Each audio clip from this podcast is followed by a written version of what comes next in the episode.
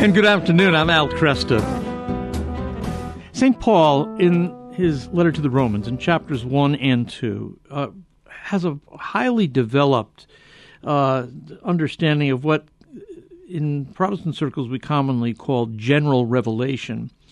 Um, and it has to do with what people can know about God through uh, created things, and also what people can know about God from their own sense of in you know moral uh, morality. But here's the passage I want to take a look at uh, in the next two segments. It's Romans chapter 2, verses 14 and 15. And of course, we'll go beyond that, but here, here it is, and this is intriguing. Indeed, when Gentiles who do not have the law, you know, the Mosaic law, the law of the Hebrews, when Gentiles who do not have the law do by nature things required by the law, they are a law for themselves, even though they do not have the law, since they show that the requirements of the law are written on their hearts, their consciences also bearing witness, and their thoughts now accusing, now even defending them. So, this has given uh, pause to a lot of great Catholic theologians over the centuries, and the Catholic tradition has given this a tremendous amount of thought. My guest, Dr. Robert Fastiggi, is a contributor and co editor of a volume called St. Paul, the Natural Law and Contemporary Legal Theory. And uh, Dr. Fastiggi is a professor of systematic theology at Sacred Heart Major Seminary in Detroit. And uh, he's also served as the executive editor of the 2009 2013 supplements to the New Catholic Encyclopedia. And he's authored several books, including The Mystical Theology of the Catholic Reformation. Dr. Fastiggi, good to have you here again. Oh, it's it's great to be with you, Al. Uh, thank you. I'm glad you took uh, notice of that that book I co-edited uh, yeah. quite a while ago, about a decade ago.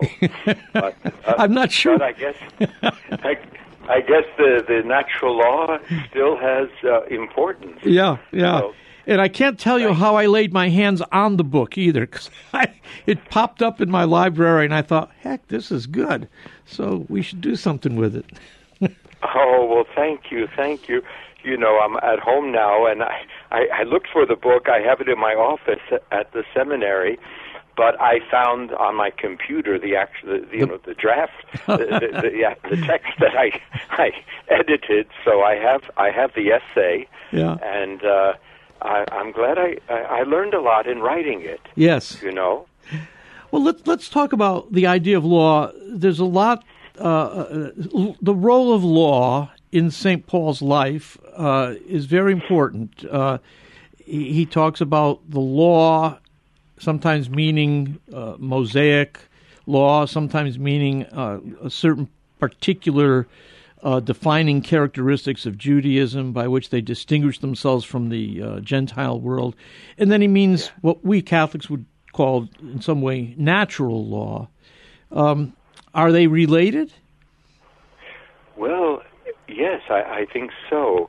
When he says, "See how a, how, how a man or a person is justified by faith and not by works of the law," that's in, in Romans three twenty eight.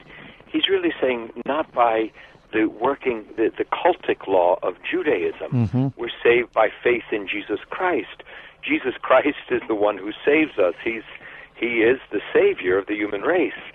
But he does speak uh, uh, about uh, the the um, in Galatians of the old covenant serving as a kind of tutor or disciplinarian. Mm-hmm. You know, the pedagogos, preparing the way for Christ that we might be justified by faith. And then he's not certainly opposed to the moral law that was uh, a, a, heresy known as antinomianism. Right. The idea that uh, if we're justified by faith, then we are free of observing the moral law.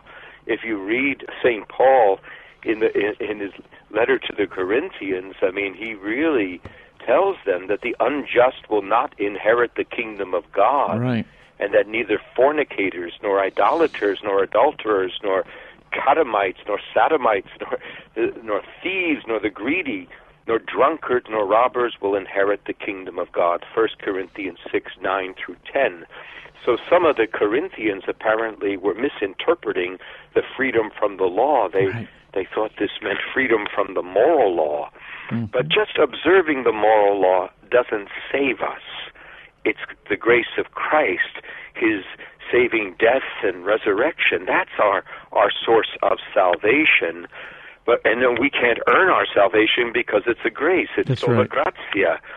But we could lose our justification if we don't show the obedience of faith and we commit mortal sin. We lose that grace of justification, though it could be restored by a good confession. Thanks be to God. So, St. Paul and the Catholic Church certainly are not opposed to the moral law. Even Pope Francis recently said in a in a general audience, observing the commandments is essential Right. though we are saved by Christ and His uh, uh, saving death and resurrection. So that's that's what we really have to keep in mind. Now, But um, is is yes, the rela- ahead, what is the relationship between um, the revealed law of God, revealed uh, uh, what Moses received on Sinai, uh, and the so-called natural law? yeah, well, there is there is a connection because both come from God. Right.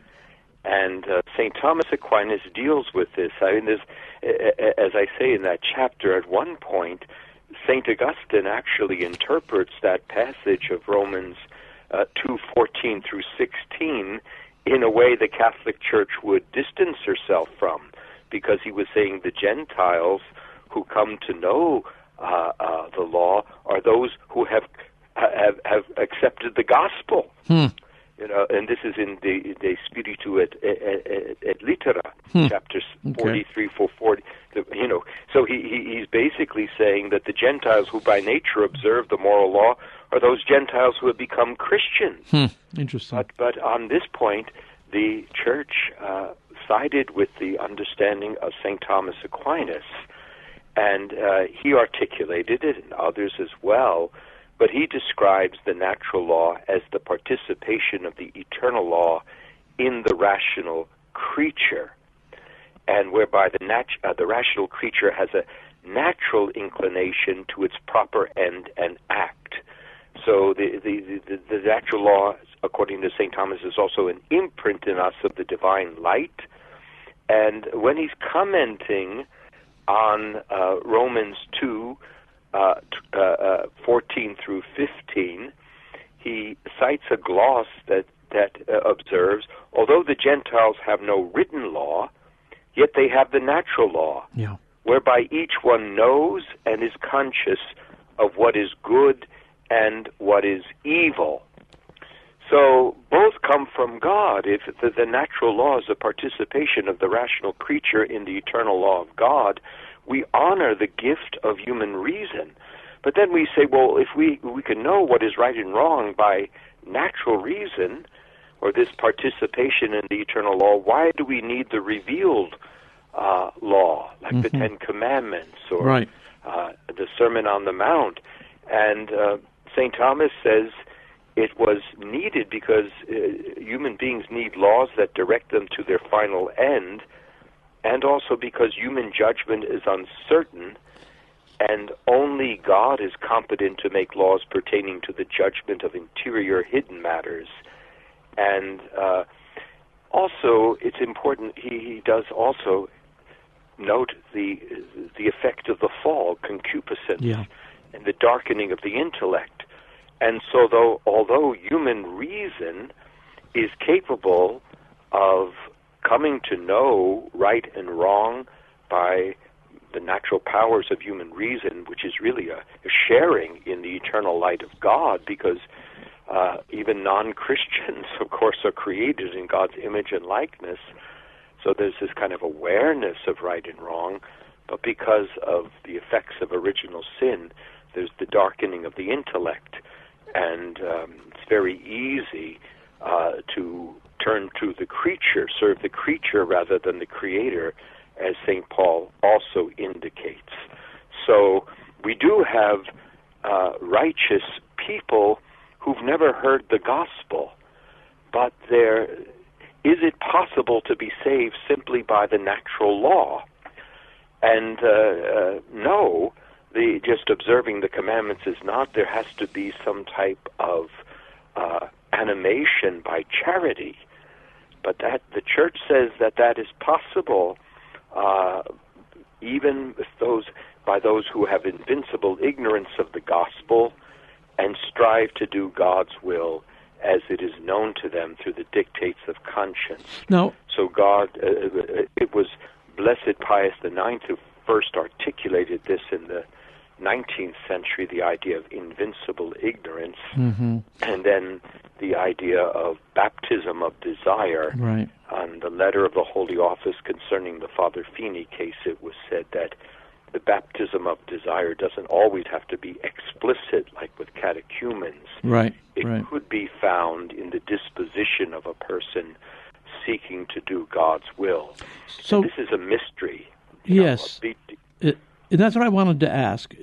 So when we have somebody who um, desires to observe the natural law, uh, which is in some way written on their hearts, is he responding to the motions of grace from God? Yeah. Yes, I, I think in some mysterious way. Yeah. Because uh, how grace operates in the lives of people who have not heard the gospel or have heard it in an imperfect way. How grace operates is known. It's it operates in ways known to God Himself. Right. Right. That's what sec- the Second Vatican Council limited itself to to to to to, to saying in Ad Gentes.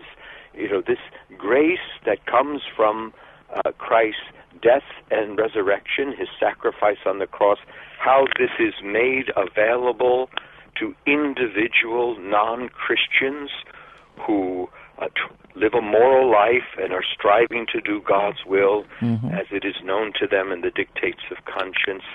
Um, as the CDF said, the Congregation for the Doctrine of the Faith in Dominus Iesus, in the year 2000, it says uh, the, the God bestows this grace in ways known to himself. Mm-hmm. So theologians are trying to better understand that, and mm-hmm. their work is to be commended. Yeah. But no theology is acceptable that says we could there's any other way of being saved mm-hmm. other than through uh, the passion and death hold, and resurrection. Hold it there, Dr. Fastiggi. We'll be right back.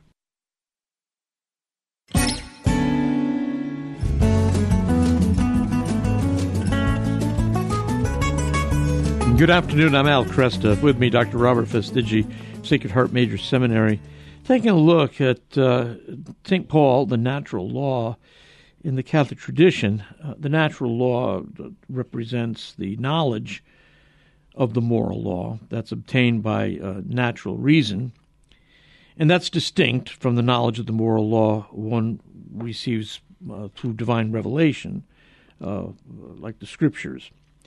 Uh, but they work together. Reason and revelation work together, and um, they both reinforce the same moral principles because the moral principles actually reveal to us the nature of God. And um, uh, Dr. Fastiggi, one thing you point out here that I think is important for us to realize is that natural law is distinct from conscience. And what's the relationship between conscience and the natural law? Yeah, that's very, very good.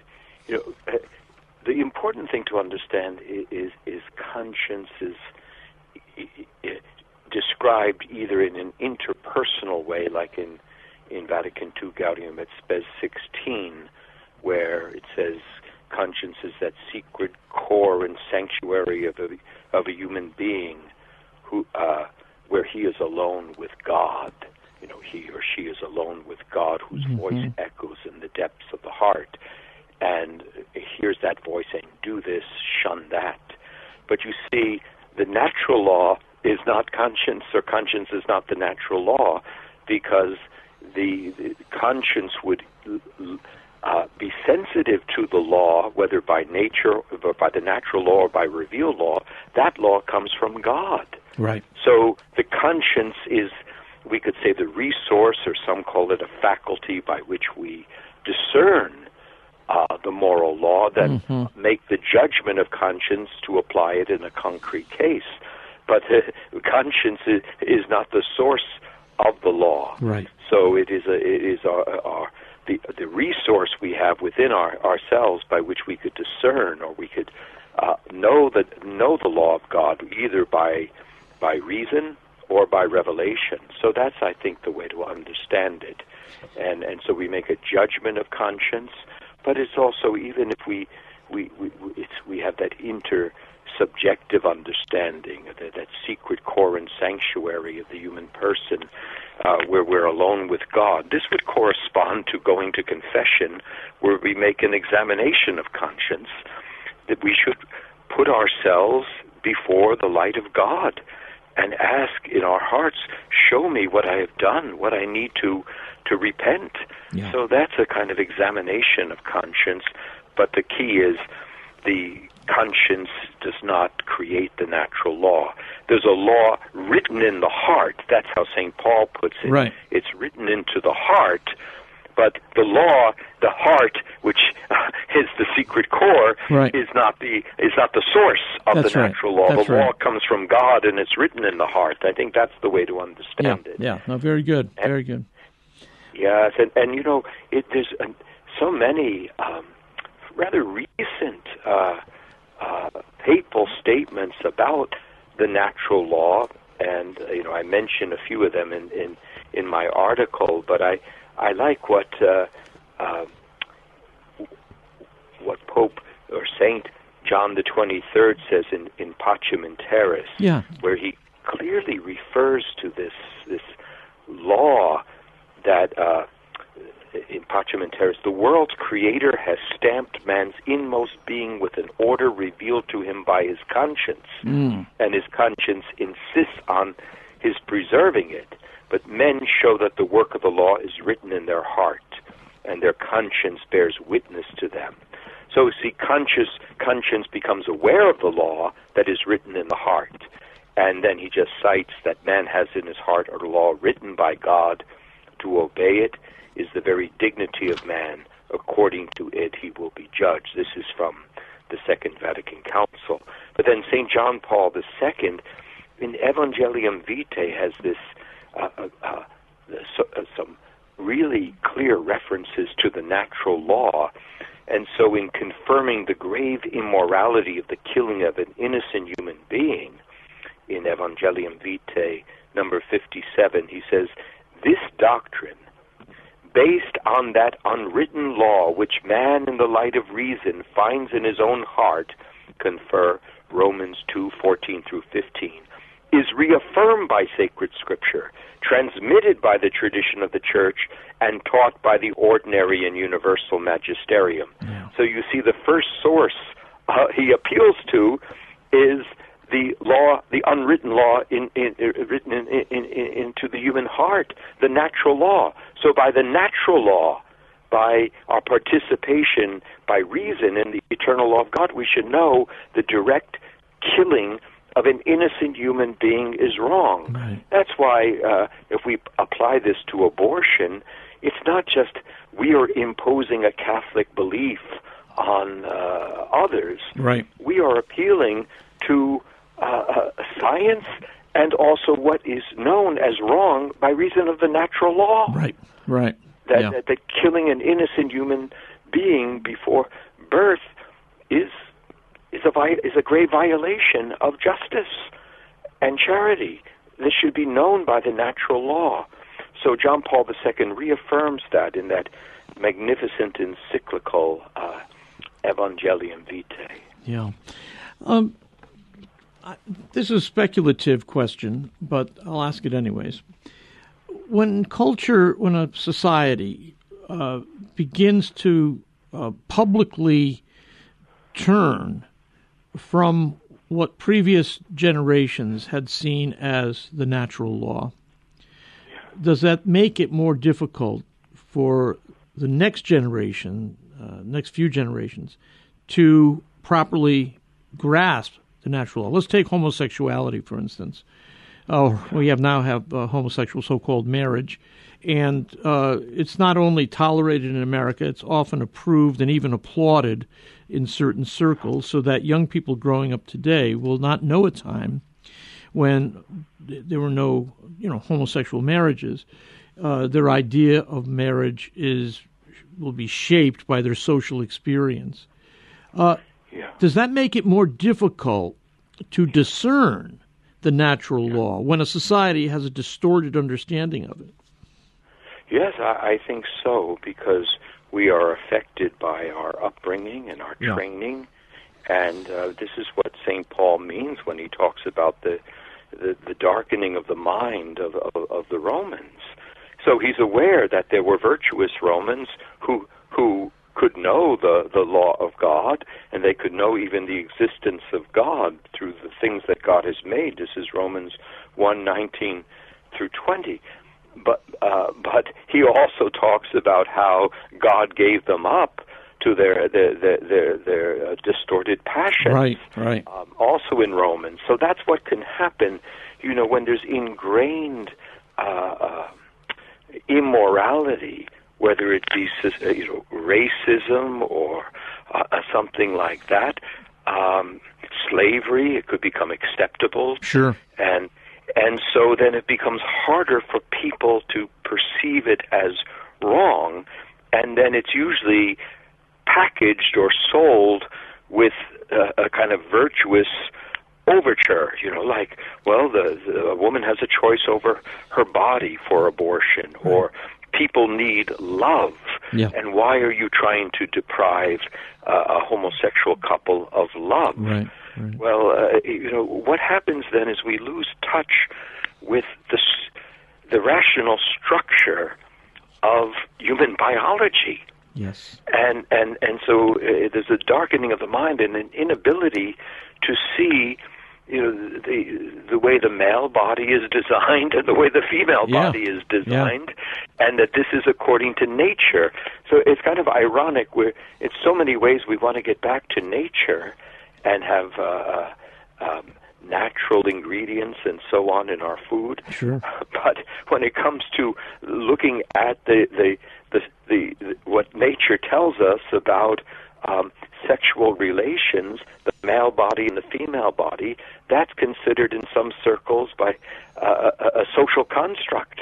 Yeah. And so there, there, Yeah. there's this uh, uh, gender ideology which the Congregation for Catholic Education has condemned, and Pope Francis has condemned, um, and before him, uh, Benedict XVI, John Paul II, but because it's something recent, this gender ideology. Now, we have to love people. Uh, we have to love people and try to help people with homosexual uh, uh, tendencies. And as the Congregation for the Doctrine of the Faith said in 1975, their culpability will be judged with prudence. Right. But Right. still, no uh, pastoral uh, means could be uh, upheld which then would justify the actions. Yes, the, the person has to be loved and accompanied and helped, but a lot of people say, well, what do they need to be helped? What they're doing is natural for them. I, I had a, a, a I had a friend who was in theology a long time ago. Now he's he's been judged, gone to the Lord, mm-hmm. but that's what he said. Well, it's natural to them. Right. So Right. this is where it, it, I think we need to get back to what what na- uh, what the natural law will tell us about this, Yeah. and which is is not just physicalist. Yeah, I was going to ask about that phrase, physicalism, because you hear that you, raised uh, when we when we talk about the design, the argument from the design of the, the body, male and female. We're being charged with physicalism. What the heck is that? Yeah, yeah, I, I addressed that in, in, in, in my article, but I, I, I say that you know there's the natural structure of human acts and relations, and it roots human sexuality in the embodied dignity of the human person as male and female. But this is not reducing human sexuality to physicalism, as some Catholic theologians try to argue. Rather, it is applying the law of reason to the natural ordering of human sexual acts. And in this context, the true meaning of the natural law is discovered in reference to man's proper and primordial nature, the nature of the human person, which is the person himself in the unity of soul and body, in the unity of his spiritual and biological inclinations, and of all the other specific character characteristics necessary to the pursuit of this end. This is from Veritatis Splendor, number 50 of St. John Paul II. So we could take human reason. I mean, that's the that's what natural law is. The it's an ordo rationis, an order of reason. Uh, it's right reason, going back to Cicero, the Roman senator and philosopher. It's right reason, ratio recta. So we look with right reason at the structure of the human body and the structure of human sexual acts, and uh, we could apply it to that. Yeah. And those who, uh, you know, that um, I don't need to describe these acts, but that this is what the church has called contra naturam. Mm-hmm. That this is against nature, acts of sodomy, and so on. Right. right. Uh, so I, I uh, you know, uh, uh, I, I think that we could, if reason is operating properly. Now, St. Thomas Aquinas said there are conclusions of the natural law which are obvious, and others which are known only to the wise. Mm. But I think in the, in these cases, it, it, doesn't take too much wisdom no. to look at the structure of the human body. I, I but, agree. but a culture can distort the mind and and teach yeah. people uh, uh, things that are distorted. Yeah. And we just have to be be patient and charitable, but teach the truth with with love. Amen. we can now. Dr. Fastiggi, thanks. Always good talking with you. God bless you, Al. God bless you and your work. Thank you. Dr. Robert Fastiggi.